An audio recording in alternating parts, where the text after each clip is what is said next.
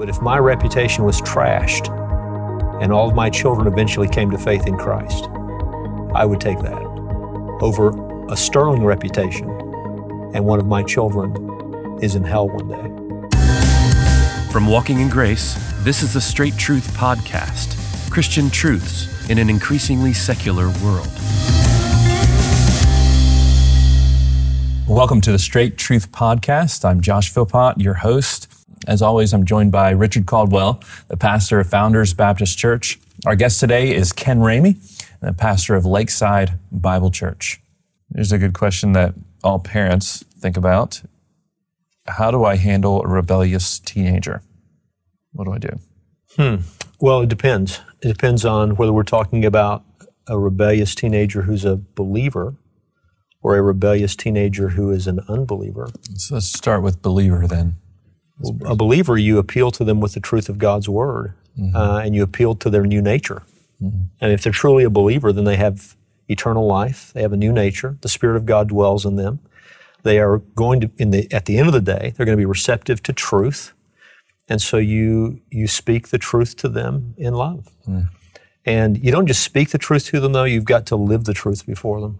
Sometimes, I mean, we want to get to the root of, of where the rebellion uh, is being motivated. Um, rebellion in any of us is not excusable, it's sin. We're talking about rebellion, right? Mm-hmm, mm-hmm. So it, it's sin. But I do think there are things that contribute to rebellion that we need to be open to and um, honest about.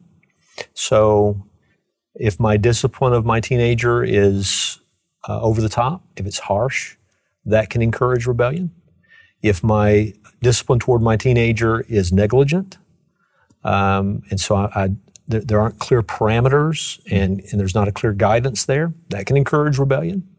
If if I'm trying to get them to do something that I'm doing just the opposite of, so I'm teaching them one thing and I'm living another thing, that can contribute to their rebellion. So I want to ex- examine myself uh, first and, and make sure that I'm standing in the right place. And then, if I can say with a clear conscience, not that I'm a perfect parent, but I'm a consistent one and striving to do what's pleasing in the sight of God, then I'm just going to appeal to them with the truth of God's word and uh, try try to you know obviously you talk to them, you listen to them, you try to find out what's motivating this. But if they're a believer, I appeal to them with Scripture. What about unbeliever? I mean, I guess in a lot of cases, a parent might not even know if their child is believing mm. or not. Right. So, if you have two believing parents, strongly part of a church, and uh, and trying to raise their children mm. uh, according you know according to what the scriptures say, but they have a teenager that is rebelling in, in the home and rebelling against parents. What, what do they do? I agree with what you said earlier, Richard, that um, whenever uh, parents are dealing with a rebellious child, I think the very first thing that they should do is examine their own lives. Mm-hmm. And it's not so much about the rebellious teenager, is it about our responsibility to be pleasing to the Lord? And so, the scripture says, you know, that the only negative command in the New Testament to parents is do not exasperate yeah. your children. Mm. And so, have, have I contributed in any way, p- potentially, to their rebellion? And if there is any uh, sins that we uh, see in our lives, we should seek the Lord's forgiveness. We should seek our child's forgiveness. Right. Um, but beyond that, I think the other thing that is, is, is vital for us as parents to keep in mind is, is God's sovereignty. That uh, you can raise your kids in the nurture and admonition of the Lord, um, but there's no guarantee that they're going to embrace Christ. And, and, and so often our goal as parents is that our kids would become Christians, that our kids would mm-hmm. be, be faithful followers of Christ, which should be every parent's desire, uh, ultimate desire for their, for their kid. However, that is not the ultimate goal. Uh, and, and, and, and bottom line is we're not in control of that. And so um, I think too often we uh, hold on to that principle in the book of Proverbs. You know, if you train your child in the way he should go, when he's old, he'll not depart from it. And uh, so many times I hear that quoted by parents that whose kids have veered away from the Lord or have never come to Christ and just rejected Christ. Well, that that's not necessarily true in the sense of that's more of a principle, and it may be, in fact, a, a, a bad interpretation because right. in the Hebrew, it, it, it could actually mean train up your child in his way. In other words, let him have his way all the time, and when he's old, he'll continue to want his way. That, could be a better interpretation of that of that verse. The point is this: um, ultimately, our children are are God's, and um, I think we've created a culture in church today that you know good kids or, or, or good kids are the result of good parents, um, or or godly parents equals godly kids, and um, that's not a guarantee. I I personally know of a family who the the father was an unbeliever most of his son's growing up years. He was uh, an alcoholic. He even spent time in a um, psychiatric hospital. And um, both of his sons have ended up um, in seminary and uh, are pastors.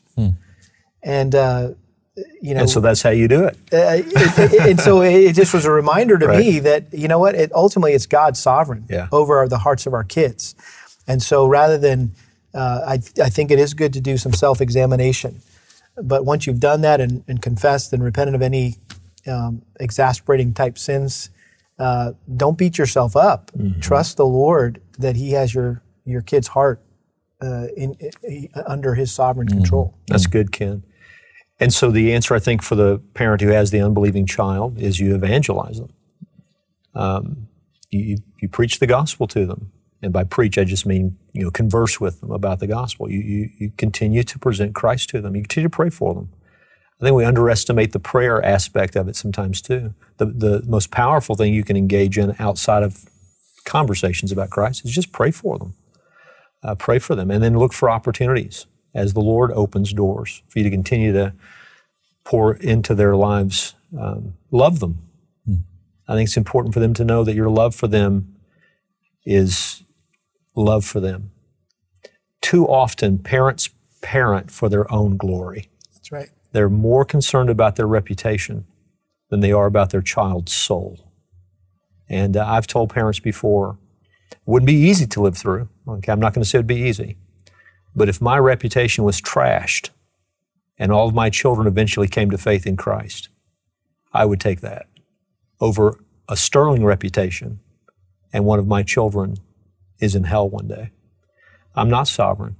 I cannot save my children, but I will I will work for their salvation in the sense of preaching the gospel, praying for them, trying to live it before them, and loving them. And uh, outside of that, I, I can't control the outcome. So we look to the Lord. Well, thanks for joining us for this episode of the Straight Truth Podcast. We hope you've enjoyed it. Now, don't forget to like, subscribe, and share this podcast on our YouTube channel. Or if you would like the audio version of this podcast, you can get that on the podcast app of your choice. For more details about Straight Truth, you can go to straighttruth.net. And there you can find details about our Facebook page and our Twitter page. Remember that Straight Truth is a production of Walking in Grace Ministries, which is the preaching ministry of Pastor Richard Caldwell. For more info, go to walkingingrace.org.